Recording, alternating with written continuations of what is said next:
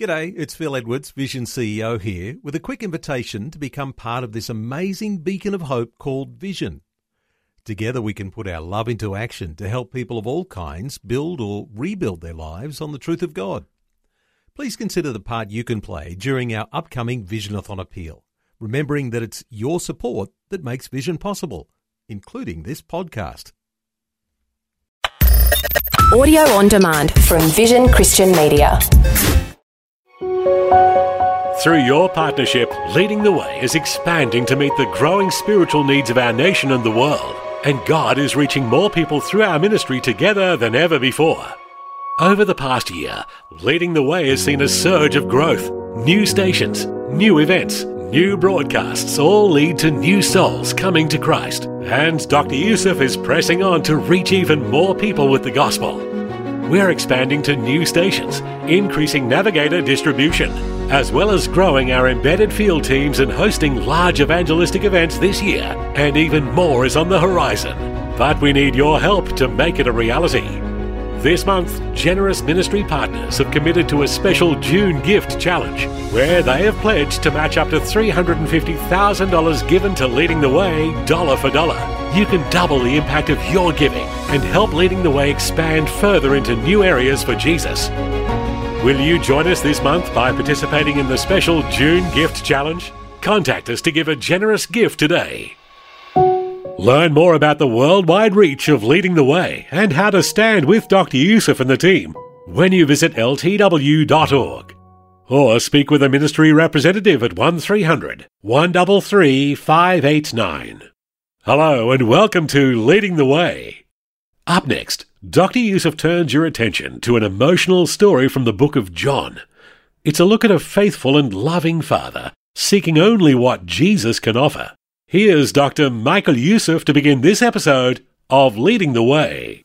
In the past decades, the Bible believing Christians have spent their time, effort, and energy on an important issue of defending belief. Atheism and atheists and agnostics need to know God and to know His Word, and that He speaks to the whole world.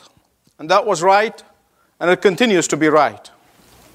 I have an instinct and a feeling that today and in the future, that the battleground has shifted, that the wind is now changed direction. It is, in my estimation, that we no longer need to talk about belief, but we need to define the object of that belief. With the unholy alliance between the liberals and the church, we are finding that biblical words and biblical concepts are lifted out of their biblical context and is used and thrown around with such deception and misleading. Utter paganism has now crept into the church. Words that we are familiar with have been pulled out of their context and applied to something totally opposite to what intended to be. Or take the word spirituality, for example. It is a word that is used to indicate that a person is walking and living by the Spirit of God, under the power of God, under the authority of the Holy Spirit. Now that word is pulled out of that context and is used in the secular media to mean anything that is mystical. Any mystical experience, any non material experience, that's spirituality. But if there is a word that really was completely dissected of its own biblical origin, is the word faith. The word faith is used by the media and by the motivational speakers to mean something differently from its biblical origin. By saying that you must have faith, they mean that you have to have faith in yourself, you have faith in your abilities, have faith in your feelings, have faith, any faith. You ask someone, Do you have faith? Yes, of course I have faith. No, I mean faith in God. Yes, I have faith in God. Well, describe your God to me. Well, is good, is loving, doesn't harm. And the uninformed Christian said, Oh, isn't that wonderful? He must be talking about the same God I talk about. But until you find out that he or she probably is talking about the Spirit Guide, about Mother Earth, Gaia, or a dozen other concepts of God. Today's motto is this Whatever your God is, fine.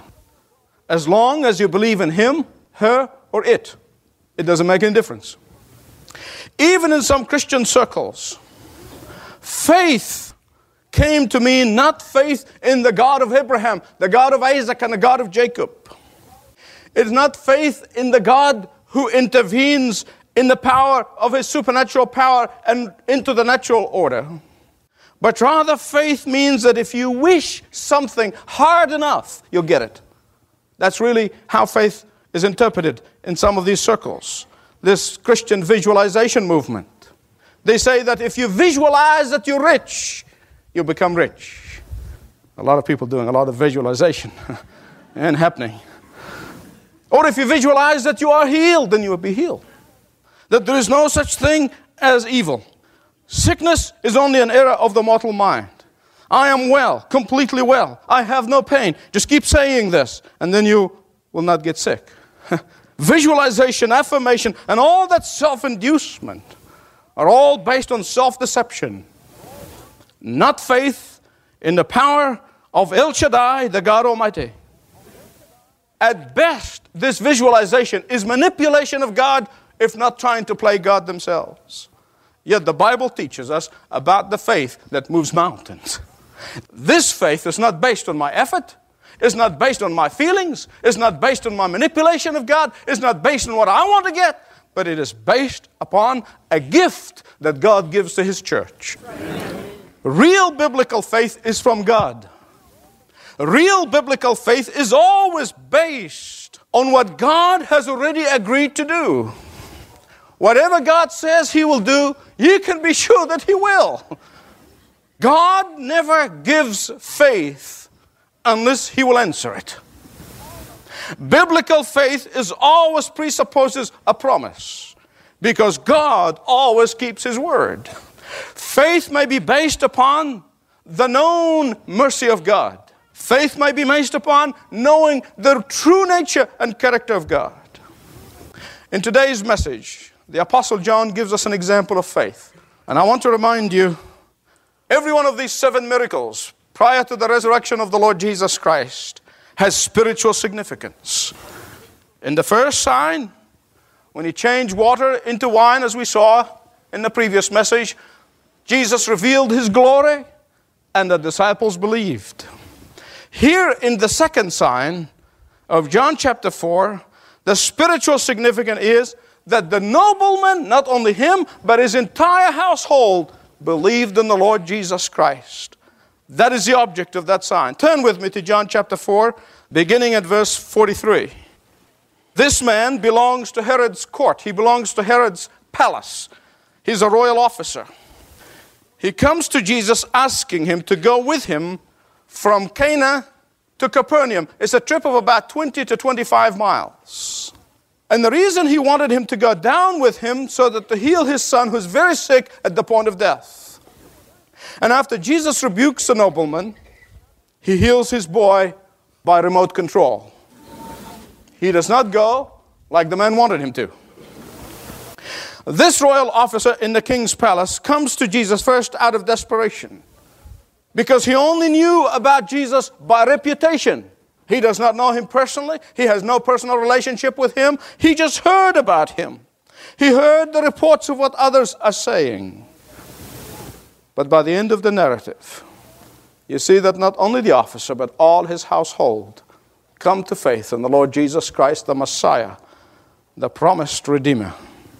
And that is the object of all miracles belief. Not for magic or somebody gets a power over people. That's wrong. But that some may believe in the Lord Jesus Christ and turn to Him. Now, if you look carefully at this uh, miracle, you notice there is a progression of faith. First, you see a flickering of faith. Secondly, you see the flame of faith, but eventually you see the whole big fire of faith. The initial flickering of faith rested upon the report of others. The nobleman believed what others have told him. At that point, he did not know Jesus, he just heard about him. In many ways, that represents your journey and my journey of faith. Someone introduced us to the Lord. Someone says, Come and see. Someone says, Let me tell you about what happened in my life. Somebody says, Come and see. Jesus forgave me all my sins. Jesus saved me from the punishment of my sins. And He can do that for you. So you come to Christ with that flickering of faith, that little light, that little spark. We don't understand a lot of things when we come to the Lord.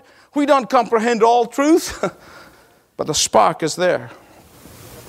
In fact, I was thinking about this. I remember the story of a vessel that was steaming down the St. Lawrence River with such full speed while the fog was encircling the entire ship, and some passengers were really angry, and they became very angry at the captain as going so fast in the middle of this fog. And they went to the first mate and they approached him and they said, What's going on here? Why is he speeding so much? And the first mate smiled. He said, Don't worry. The fog lays low, but the captain is high above it, and he sees where he's going. This is a flickering of faith. When you don't understand everything, when you don't know all the details, all the truth, but you know enough that Jesus is the captain of the ship of your life, and he's going to get you there. This nobleman did not know that his heart needed to be healed. This nobleman at that point did not know that his soul needed to be saved. This nobleman did not know that he's talking to the Savior of the world, the one who existed before all the creation of the world, for whom and through whom all things were made. He did not know he was talking to the Lord Jesus Christ. His faith was narrow in its scope, it was short in its range, and it was limited in its perspective at that point because it was a flickering of faith. But he only had that spark of faith. Now, some of you might be at this stage, you have a flickering of faith. Someone told you, someone invited you. You have seen how other lives have been changed. You know about Jesus by reputation. You know that he is more than just a religious leader, that he's more than just a teacher, that he's more than just a healer. He is more than just a name to call upon when you're in desperate need. If your faith is at this flickering stage, I pray to God that he would ignite it today to become a flame for him. This nobleman's faith was so feeble and it was so limited that in his mind he put conditions around Jesus' power. He said, You got to come with me from Cana to Capernaum if my son was going to be healed. and how many people do you know who think like this man? How many people you know who have made up their minds already about what Jesus can and cannot do, what Jesus would and would not do? Some of you have conditioned your mind as to how Jesus can work. You have already decided that unless a person does certain things, practice certain things, go to a particular person, or go to a particular place, God will not act. Well, notice verse 47. This man sought Jesus. He did not say to him, He said, Jesus, this boy is of a noble birth. No, it wouldn't do him any good. He didn't say, Oh Lord Jesus, he said, This is a good boy. No. But he said to him, He said, this boy as the point of death. This man knew enough to know that his extremity was God's opportunity. You know, when David prayed, when he came with a prayer of faith, he said, Lord, forgive me, pardon my iniquity. This is a prayer of desperation. Today, when people come to the Lord and ask for forgiveness, they said, Oh, Lord, pardon my iniquity that uh, others caused me to commit. Lord, pardon my iniquity that was excusable, unavoidable, and totally out of my control. Lord, pardon my iniquity, which is not as bad as the iniquity of Billy Bob. no, God does not forgive this kind of prayer. Does not forgive that kind of a person. He said, Lord, pardon my iniquity. And you know what? This is the key that locks the door of God's mercy. So, first we see the flickering of faith, then we see, secondly, a flame of faith. This man's flickering of faith was true as far as it went. His flame of faith was hindered. What do you think was hindering that flame of faith? Jesus put his finger on it right away. He knew it. He knew what it was.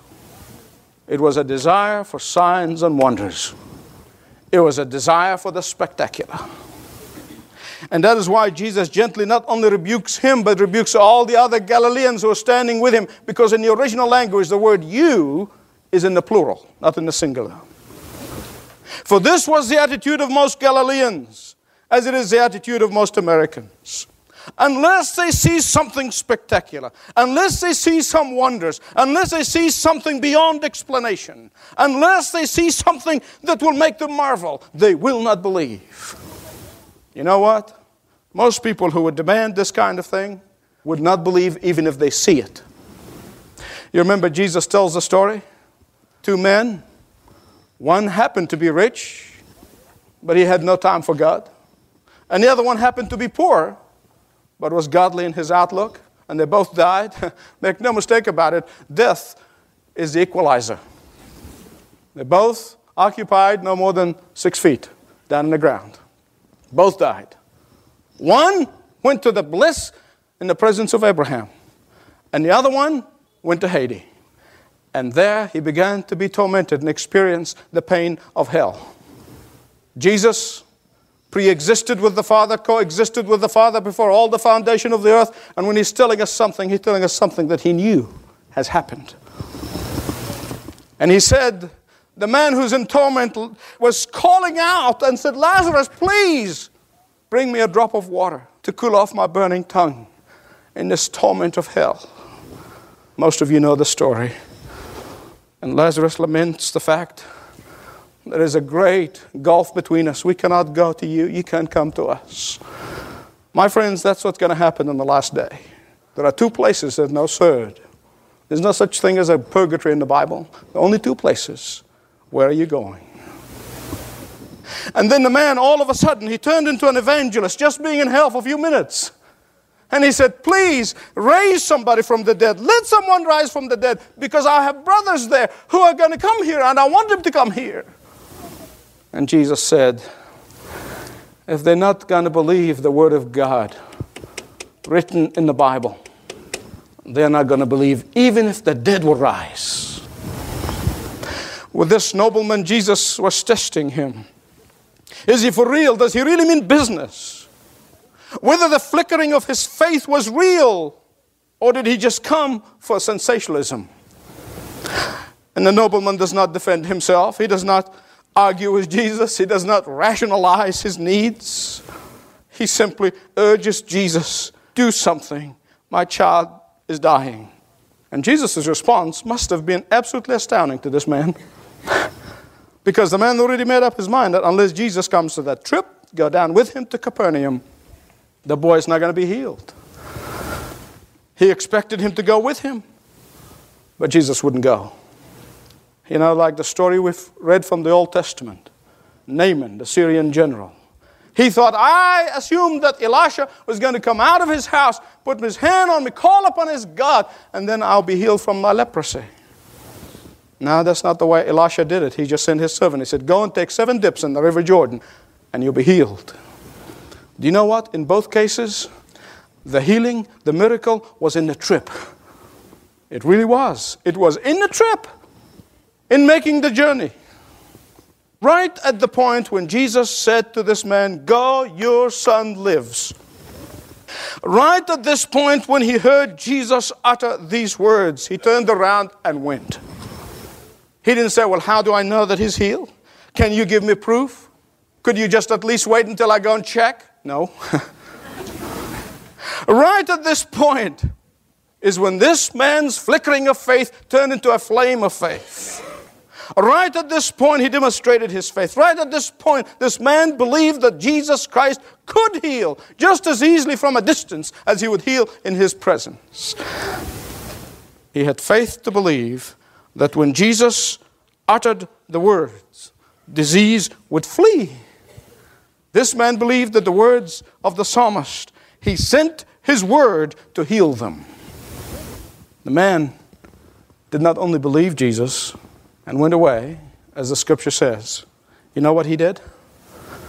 He didn't go home right away. He spent the night in Cana or somewhere along the road. Because according to John's timing, the seventh hour is about one o'clock in the afternoon. I know some translation has different, but trust me, it's about 1 o'clock in the afternoon when that has taken place. And he does not go home until the next day. Because his fears have gone, his anxieties have gone, his worries have gone. He took Jesus at his word.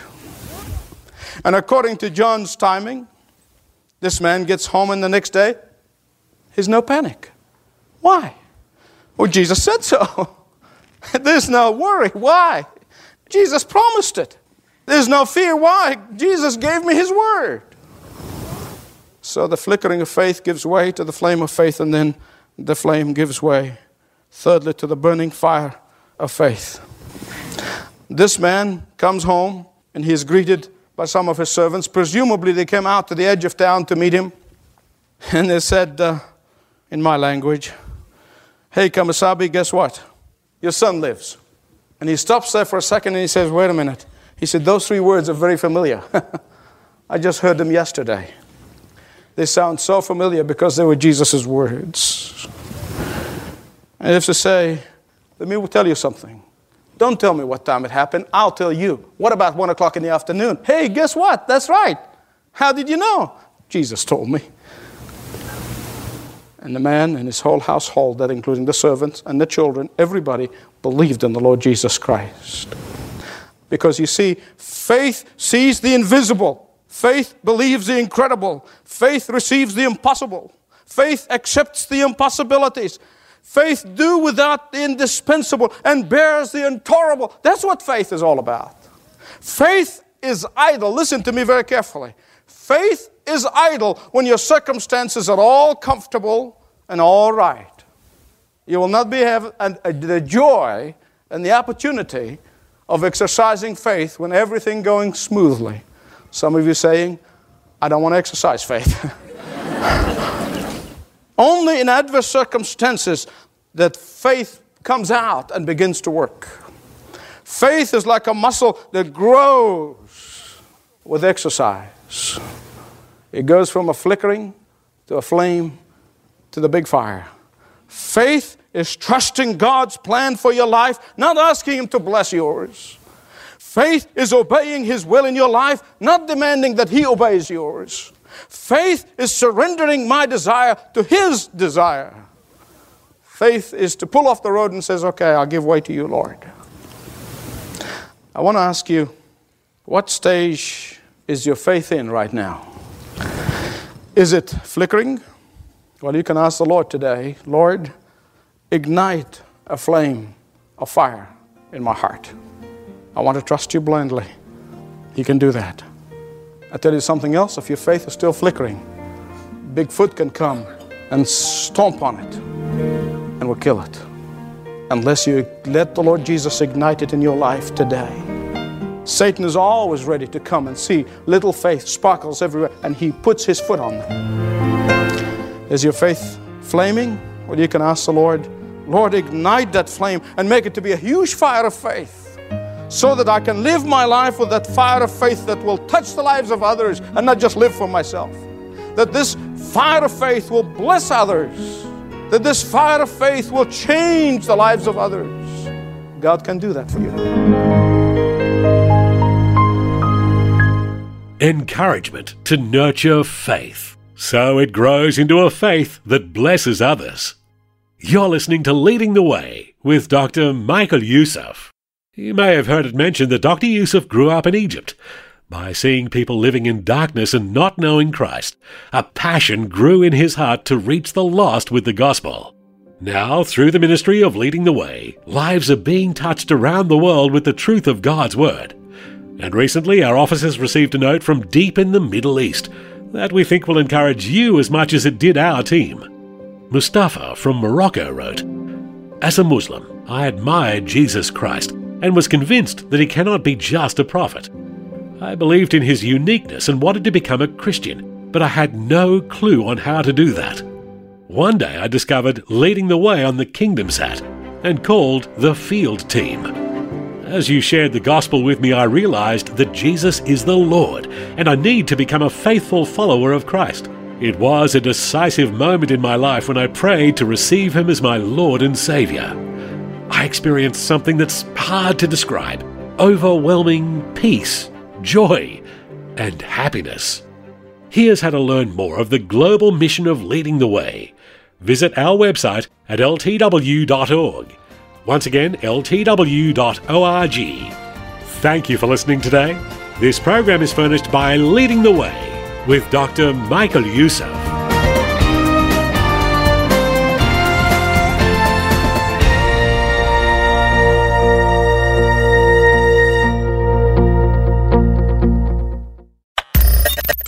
For taking time to listen to this audio on demand from Vision Christian Media. To find out more about us, go to vision.org.au.